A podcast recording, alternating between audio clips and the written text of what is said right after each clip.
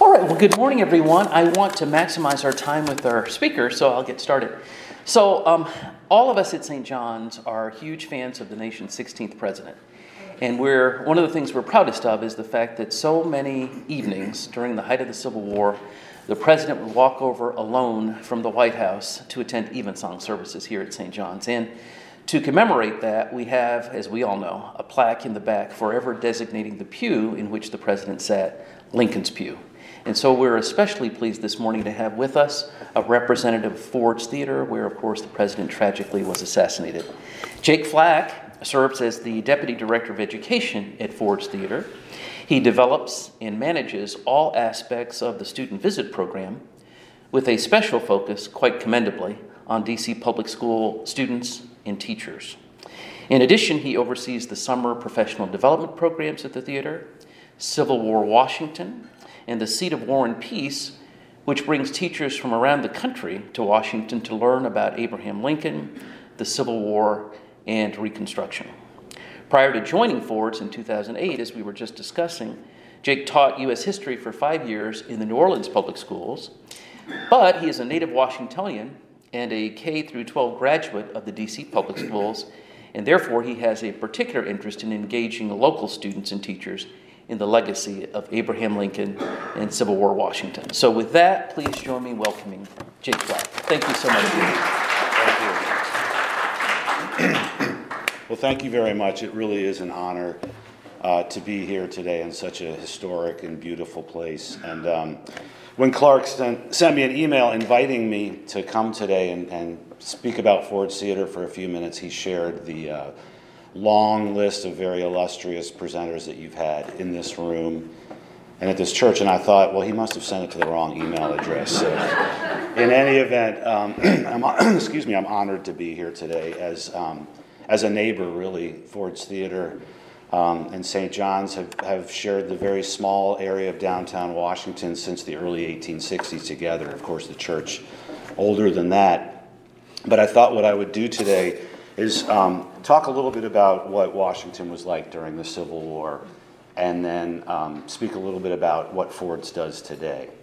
And I think it's really interesting because um, both Ford's Theater and St. John's were, were places of refuge for President Lincoln.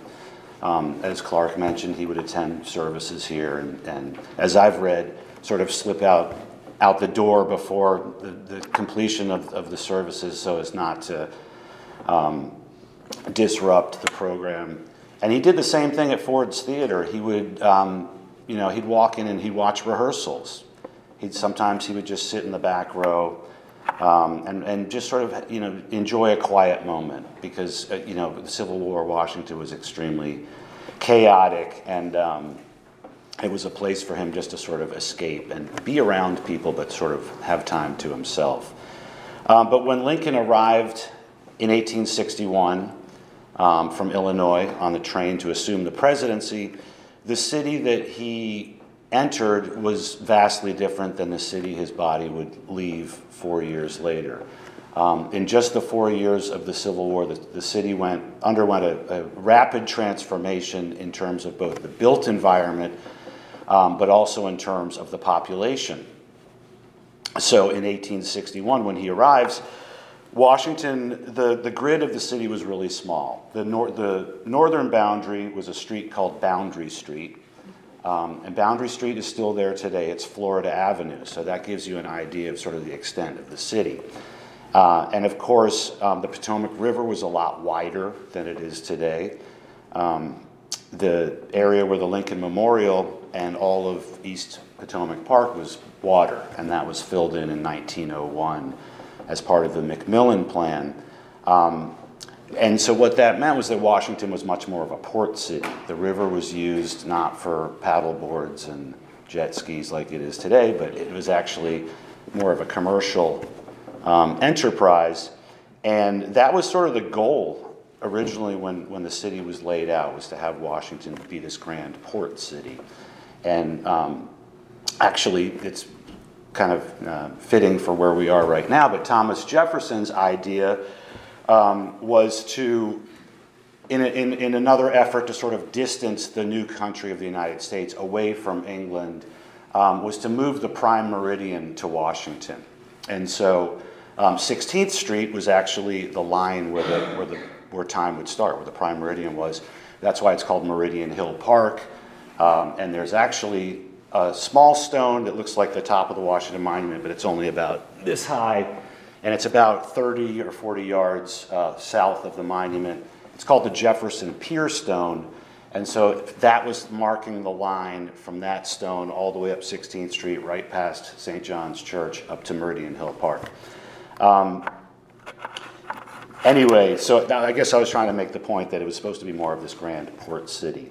Um, of course, when Lincoln arrives, most of the large buildings that we, or the important federal buildings that we know of today, were either not built yet or under construction. And in fact, at his first inaugural address on uh, March 4th, 1861, the dome of the Capitol wasn't completed yet. And there are these wonderful photographs showing sort of the blurry crowd shot. You can't really make out Lincoln, but you can see that the dome is under construction. And there was, um, you know, a lot of people said, well, let's pause, the, let's pause work on the dome because we could probably use the money for the war effort. And Lincoln was very insistent that construction not stop because he said, you know, as he called it, a rebellion. This insurrection or this rebellion will not um, affect the business of this country. Uh, very close to here also was the unfinished Washington Monument, which um, during the Civil War sat at 150 feet. Today it's 555 feet tall exactly. Um, and the, actually, the, the soldiers, some of the Union Army Signal Corps soldiers would use the monument. They'd get up at the top and with their flags send signals to some of the other forts around the city. Um, and so, like, this is sort of, first of all, there were no paved roads. Pennsylvania Avenue, um, parts of it had like shell paving. But so there was a lot of, you know, the city, the, the, the roads were muddy and of course, when it rained and then the mud dried, it was really hard to get around on the bumpy roads. That's one of the reasons Lincoln was carried across the street as opposed to being brought back to the White House. Um, so beyond the sort of the, the, the, small built environment, the population of the city when Lincoln arrives is really small. It was 60,000 people. And it would triple in just the four years of the Civil War. And there there were really three major groups of people who were coming into the city. Um, the first were soldiers. So the war, you know, after Fort Sumter, Lincoln calls for 100,000 volunteers to be sent from the states. I think it was um, the amount of troops required from each state was proportionate to the population. Um, so some of the first soldiers who got here from Pennsylvania and New York um, had nowhere to live. And so they actually lived in the Capitol. They lived in the basement of the Capitol. And there are some wonderful old photographs that show these units of, of soldiers in front of the Capitol, sort of standing in formation. Um, and you can see the construction materials and the, the, cranes, and there's stones piled up, and it's, it's really interesting. Um, and then eventually, the National Mall was turned into essentially a huge military base. And there were about 40,000 soldiers who were living and training on the mall. Um, and their food supply was being stored there too. So there are wonderful images of like, you know, hundreds and thousands of, of head of cattle grazing, and you can see the White House in the background, so you can sort of imagine how that smelled and, you know, contributed to the overall unsanitary conditions of the city. And then those were the, for, the first soldiers that would head into the, the first battles in, uh, in Northern Virginia in Bull Run. And, and tragically, many of them would be back, brought back um, as casualties, and there were makeshift hospitals that were set up all over downtown.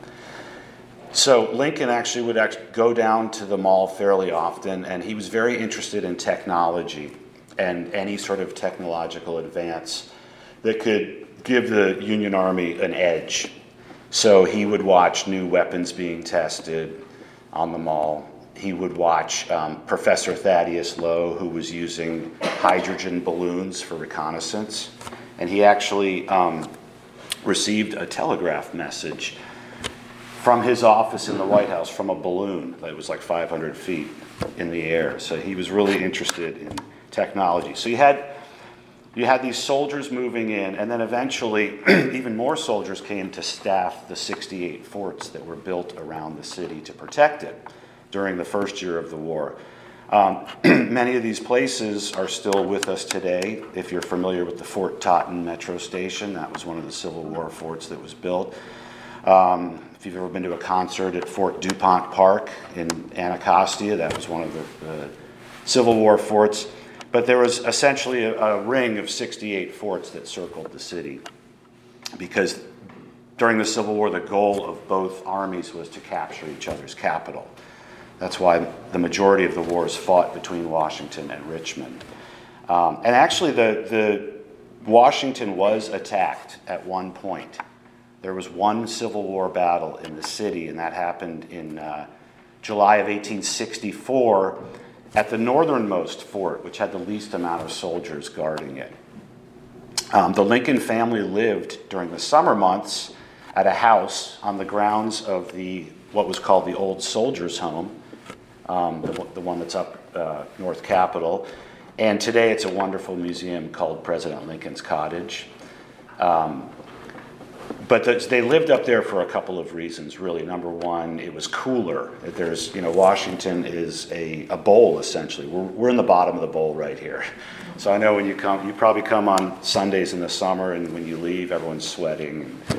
It's hot, right? Well, it was really hot without air conditioning and wearing wool clothes. So the Lincoln family lived up there. If anyone's been to President Lincoln's cottage, which you can visit today, it's still very serene and beautiful and quiet. You can hear birds, and there's always sort of like this gentle breeze.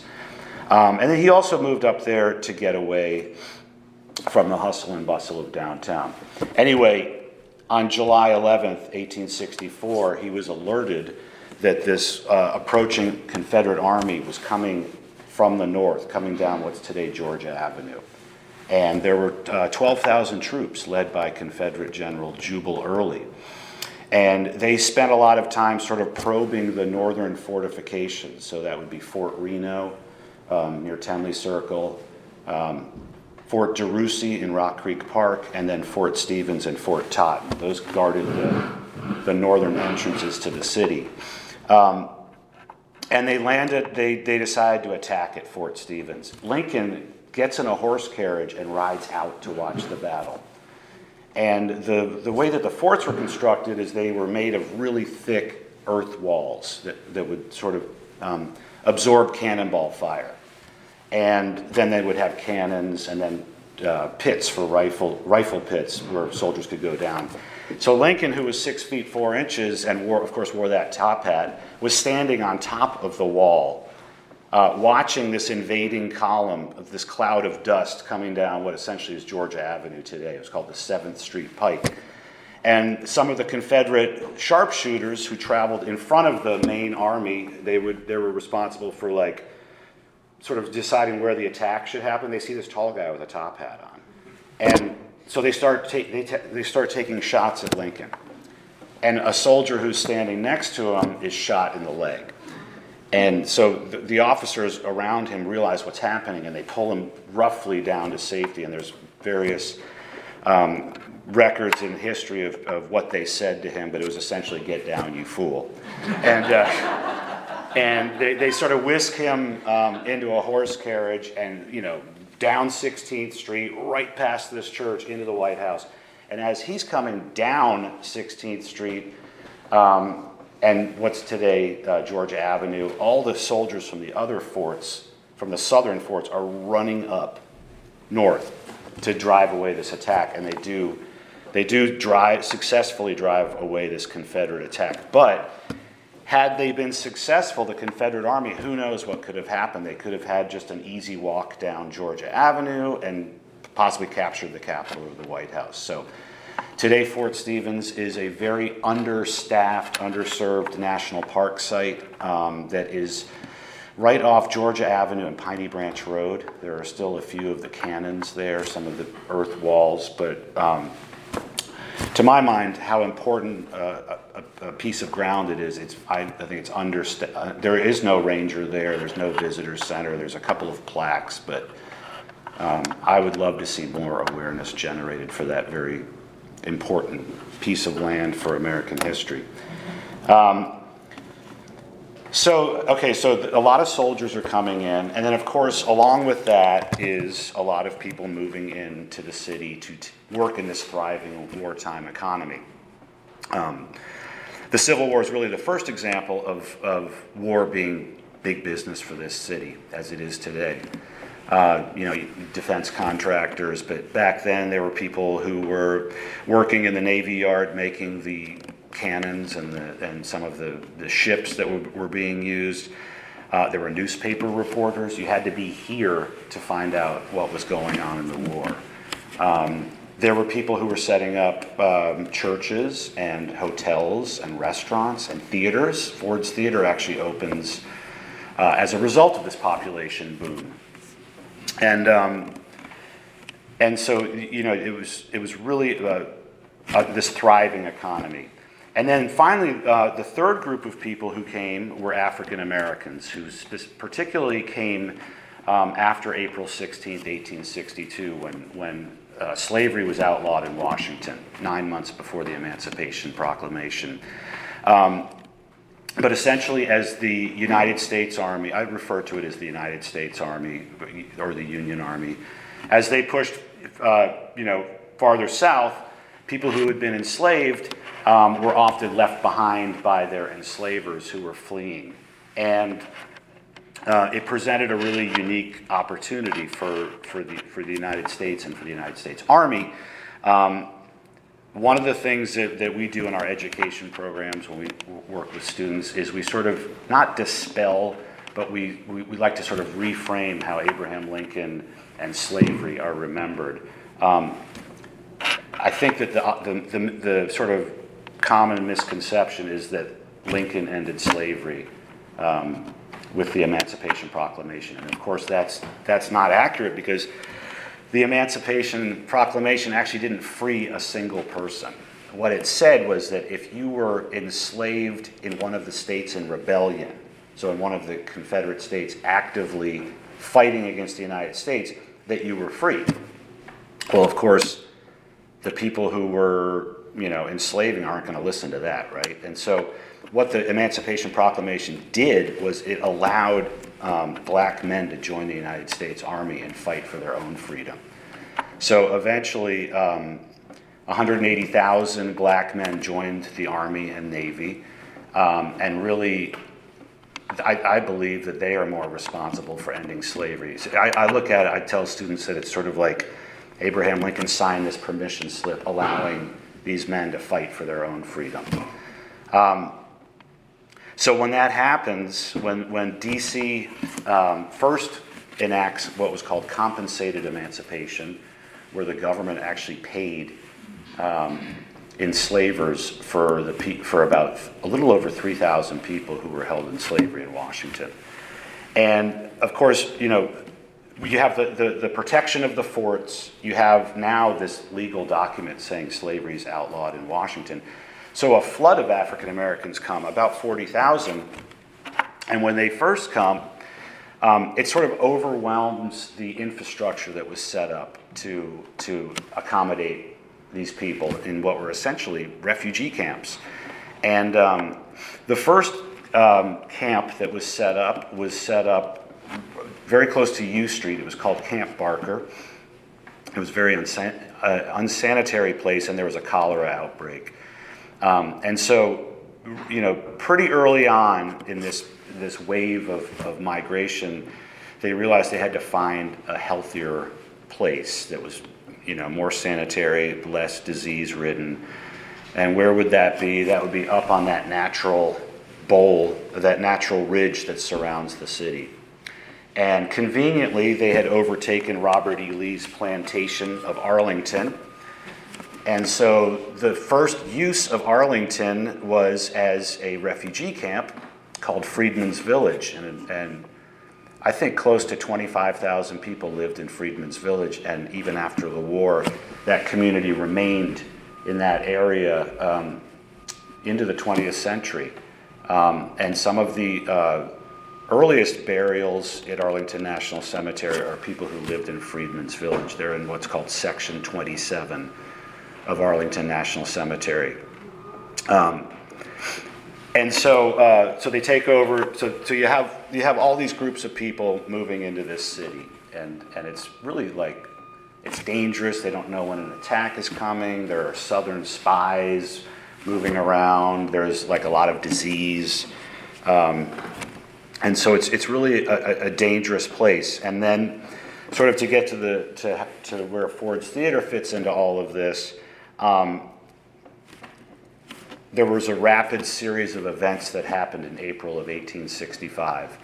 Um, actually, starting in March, when Lincoln is elected for a second term, and he gives his famous second inaugural address on March 4th, 1865, in front of the Capitol again, now with the completed dome. and at this point, um, the Civil War is pretty much over. The Confederate Army is running on fumes. They don't have you know, they don't have the, the manpower or the equipment or the finances to continue fighting. And so when Lincoln gives this speech at his inauguration, he's essentially laying out his plans for Reconstruction and what's going to happen when the war is over.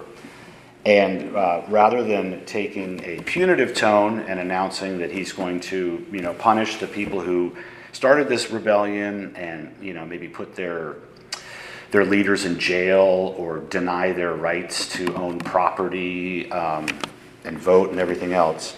He takes a conciliatory, conciliatory tone and he says, We're going to bind up the nation's wounds. In other words, we're going to heal together. We're going to come together as one country.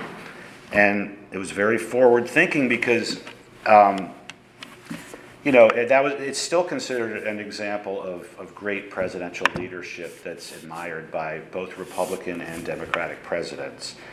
Um, so that's how sort of what we knew what his thought process was. About a month later, Richmond falls. So again, the main goal, cap- capture each other's capital. That finally happens in early of April 1865. Just a few days later, uh, Robert E. Lee surrenders his army on April 9th in Appomattox, uh, Virginia.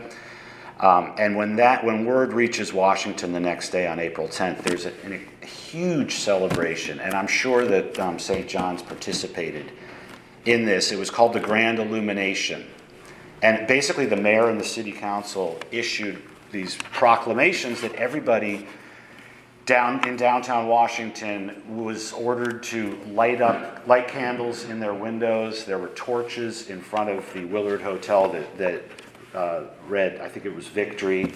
Um, there was dancing and parading in the streets. There was just this this sheer sense of, of joy and relief and um, safety, knowing that the, that the city was no longer under threat, that there was not going to be any more killing and people were ecstatic. A huge group of people, uh, excuse me, came right here um, in front of the White House and they demanded that, that Lincoln give a speech on April 10th. And he came out on, into the portico and he said, You know, um, come back tomorrow. I don't have anything prepared, but I, I like to speak, you know, I like to be prepared. So come back tomorrow and I'll have something for you. So an even larger cl- crowd came back the next uh, day, which was April 11th. That night, Lincoln gave his final speech. And in that speech, he spoke more about his sort of specific plans for how Reconstruction would start and some of the things that would change. And one of the things that he said was, I, I think we should allow uh, certain black men the right to vote, particularly those who fought in the United States Army. And so, what he's saying is he's introducing for the first time in American history the idea of African American citizenship and voting rights. And this is even before the 14th Amendment has passed. 13th Amendment outlawing slavery has just passed. And the 14th Amendment, arguably the most important amendment in the United States Constitution, guaranteeing citizenship, has not yet even passed. So, what he's introducing is a very progressive and forward thinking and, and new idea. And um, one of the people who was in the crowd was John Wilkes Booth, the assassin. And John Wilkes Booth allegedly turned to his um, one of the co-conspirators, and he said um, he's talking about N-word citizenship. By God, now I'll put him through. That's the last speech he'll ever give. John Wilkes Booth was a white supremacist racist who wanted the Confederate Army to win the Civil War to continue the process of slavery. He saw Lincoln as being the uh, sort of the chief um, obstacle in allowing that to continue. And so he uh, actually came up with a plan to try and aid the Confederate cause. And his plan was to kidnap Lincoln.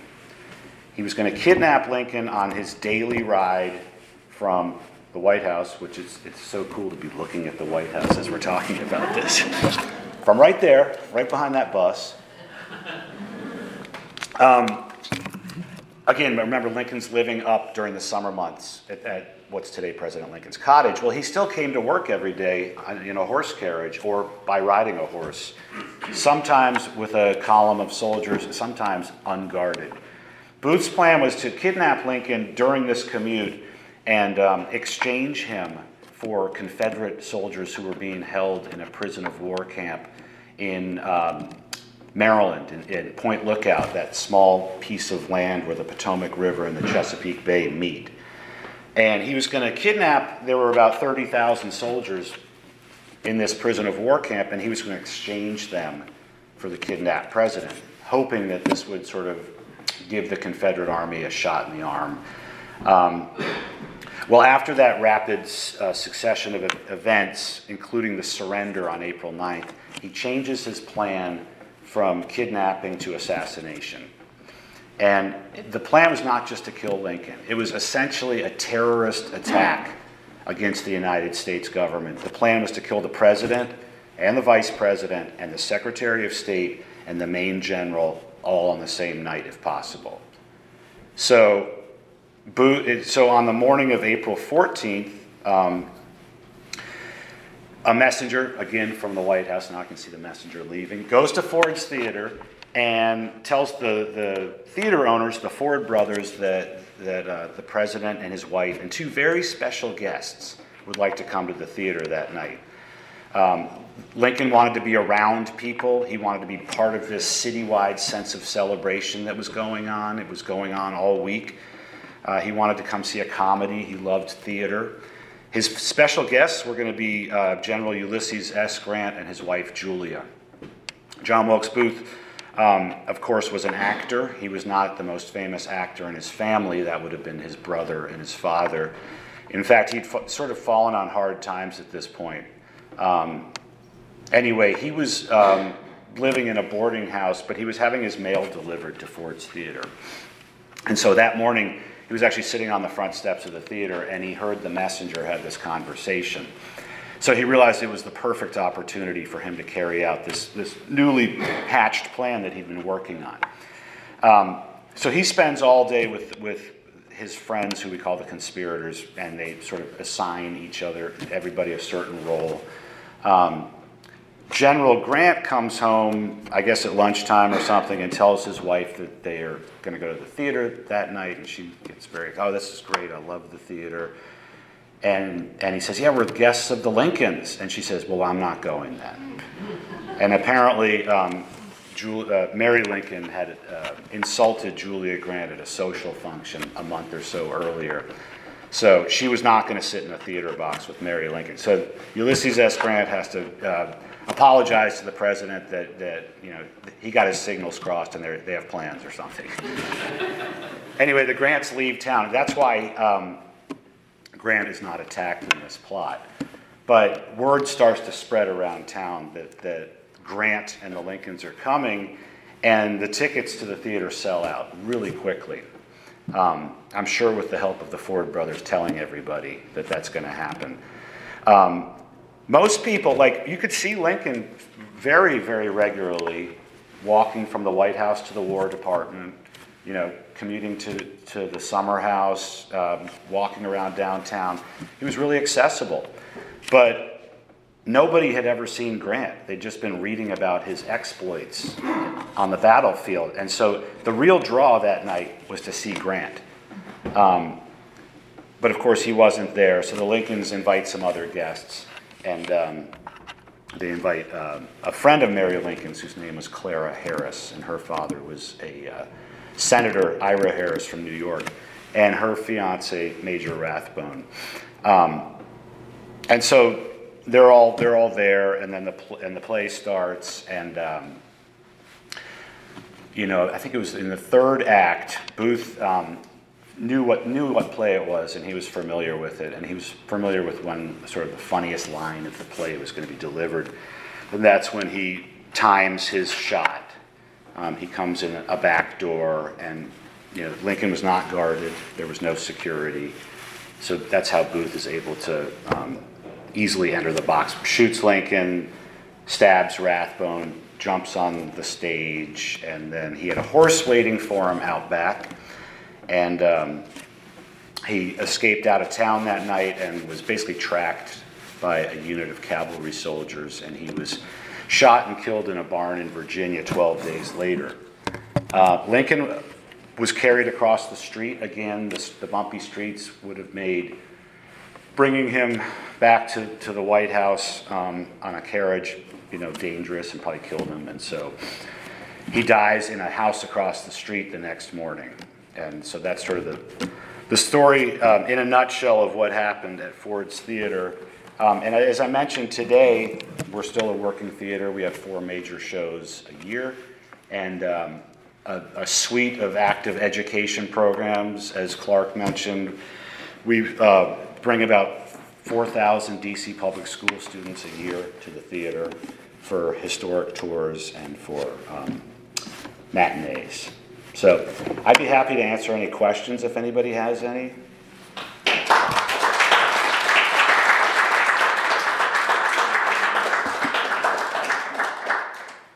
Thank you very much.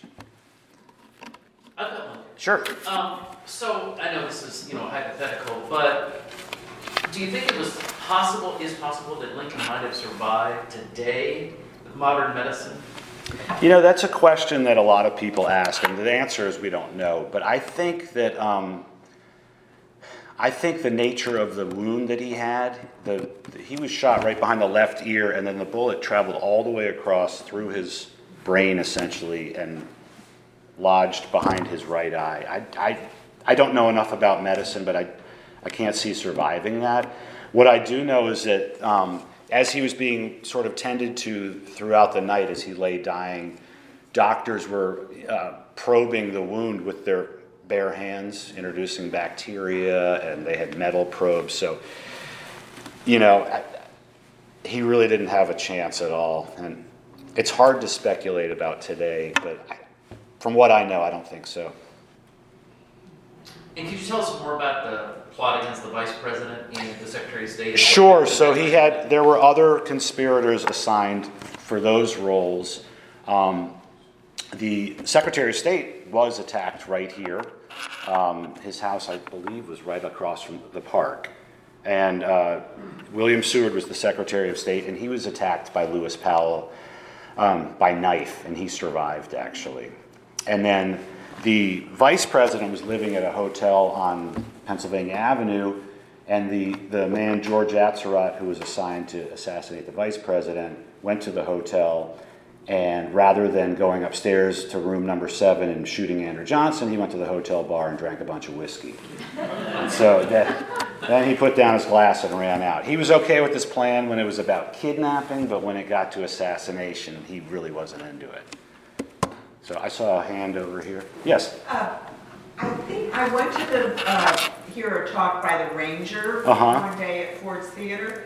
I think he said that Ford's Theater held a lot of people. Yes, that's an interesting point. Today, when we have a sellout, it's 655 seats. So if you come see a Christmas Carol, you know, get one of those 655 seats. Got to put in a little plug for the group's the group sales office. Um, but when Lincoln came, they think there was close to 1,700 people there, and that the reason for that is there's really two. Uh, today we have big, comfortable seats. Again, another plug if you want to come see a show. Um, but then they had these wooden cane chairs that were not comfortable, and they could, you know, obviously smoosh them together. Uh, but there's three levels to the theater. Today, only the first two levels are used. The third level, which was called the family circle, um, were the cheap seats. Those are 25 cents. And up there are wooden benches, much like the pews in the church. Um, and they could, they could stuff about a thousand people up there. And so that's where it was really packed. Uh, but today we just use that, set, that level for the technicians who run the lighting um, and the sound. So nobody sits up there. But they could just jam the people. And, and the theater itself is a pretty rowdy experience. I always tell students it was like watching um, professional wrestling today, where people would engage with what's happening on the stage and they would throw stuff and you know spit tobacco juice and and and scream. And so that was another reason why they wanted to get Lincoln out of the theater because it was not considered Safe. a place for a president to, to pass away. That was very unfitting, a very unfitting place. Yes, ma'am. Uh, I'm with the Library of Congress, and I'm, I'm not the only one. Uh, Do you know that we had the contents of Lincoln's pockets the night he died? I do. Hey, can we get those back? no, no, I, I do. That's a wonder. That's a wonderful thing. And actually, um, the Library of Congress, um, a few years ago, when we commemorated the 150th anniversary of Lincoln's death, um, the Library of Congress was nice enough to loan us the contents of those of his pockets, and as were other uh, institutions. And we have um, exhibit space across the street from the theater. And we had a, a, this really interesting temporary exhibit where all of these different repositories who now own artifacts from that night returned them. So for the first time in 150 years, all of these things were back in the same room, including Mary Lincoln's dress and the contents of Lincoln's pocket, um, as well as the, some of the, the, the flags. Um, there was a, a flag that was draped in front of the box. Today it's a recreation. Somehow it wound up in a very small um, historical society in a small town in Pennsylvania. And there was like this Eagle Scout troop from Pennsylvania who brought the flag. I always get all choked up. It was so, it was so moving. These guys come in like in their uniforms with this incredibly important artifact. Um, but anyway, that it was a really nice example of, of institutions coming together to, to provide a larger example or, or view of something. Uh, yes, sir. As we live in a time of of public shootings, uh, I'm wondering, you know, what was the, what were the ramifications of, of that assassination? I mean, was there immediately mayhem? Uh, Were other people uh, uh, injured during the um, evacuation of the theater? Did the theater close down? Was security? Yeah. an Issue in the city uh, after that period? Yeah, so what happened? You're exactly right when you say there was mayhem. Um, as soon as Lincoln's brought outside into the street, um, that sense of joy and celebration immediately turns 180 degrees on 10th Street, right when he's brought out. And there's sort of this, um, this vigil outside the Petersen house all night while he lays dying. And while that's happening, there are rumors flying. I, I know that you remember, everybody in this room, September 11th, when that happened, that terrible tragedy. But remember, like throughout the day, rumors were, oh, Seattle was just attacked. Boston, you know, there was, things were flying. That was exactly what was happening in downtown Washington. There's a Confederate army coming across the, you know, the, uh, the Potomac or um, the vice president's dead, all of these things. And then, of course, there was the anger, too. And um, the theater's closed immediately. It's a crime scene. And it's, it, the next day, it's photographed by the famous Civil War photographer Mathew Brady. And there's a, a wonderful image of Ford's Theater with black mourning cloth draped from the walls. And you can see by the doors there are soldiers guarding it, armed soldiers. And that's because a lot of people wanted to burn the place down. They said something terrible happened here. Let's get rid of it. And they're like, hold on a second. Um, you know, this is a, an active crime scene. We're still investigating. Are other people involved in this? And um, but to, but to your your question about security, um, what's amazing is that um, the last thing President Lincoln did, his sort of last presidential act, was to establish the Secret Service. Did that, I think, on the day that he was assassinated. And um, the, the, the point of that was not for security, for presidential security, it was to investigate counterfeit money. During the Civil War, they had a huge problem with different states printing money or people counterfeiting money. And so um, the Secret Service is established under the Treasury Department, and it was until September 11th when it was moved under Homeland Security. And the Secret Service still investigates security, I mean, um, uh, Confederate, Confederate, counterfeit money. Um, but any, it would take two more presidents to be assassinated before they're like, you know what, we should probably like have a dedicated protective service. So um, James Garfield and, and William McKinley in 1901 are assassinated, and then it's, they're like, okay, we're going to put the Secret Service on that. Yes? Yeah, I understand that after the assassination, the theater uh, was used as a building for government offices until this, one of the floors collapsed and a bunch of people were killed. Correct. That's, Is that right? that is very, that's When- true. When did the theater, when did they then reopen the theater as a museum? So what happens is, thank you for bringing that up because I should have covered that, but um, it's closed immediately after the assassination, and the government eventually buys it from John T. Ford for $100,000. It's used as like a warehouse, um, and then it's used uh, for offices for basically um, federal workers who are processing Civil War records. And they build a subfloor, uh, like a, a, a floor, uh, I don't know how to describe it, but they built another floor, and it was constructed um, very shoddily. And in 1893, this it collapsed and it killed 22 federal workers. And um, it actually, it sort of, there was this big investigation and a lawsuit against the builder, and it um, established some of the early uh, building codes that are in Washington today. But it was another tragedy associated with that. Um, after that, again, it was used for another, a couple of things, including um, the Army Medical Museum, that was then moved eventually to Walter Reed. I remember, I don't know if anyone ever saw that museum when, at the original Walter Reed campus off 16th Street, but it was uh, like, we used to take class field trips there, and it was, it was half terrifying and half like unbelievable. Because they'd have like these jars with like a, a blue liquid and someone's arm in it. You're just like, whoa. Um, so it was used for that for a little while, and then um, and then the government um, in 1931 opens the Lincoln Museum in the basement, uh, and eventually um, around that time the Petersen House is also um, purchased by the government, and that's opened up. And it wasn't until 1968 that the, that the sort of the renovated theater opens um, as it looks today, and the theatrical programming starts. So it's 103 years after Lincoln is assassinated. I think we have time for one more. Okay. Well, first of all, I think your students are really fortunate to have a teacher like you. Oh, thank you. That's why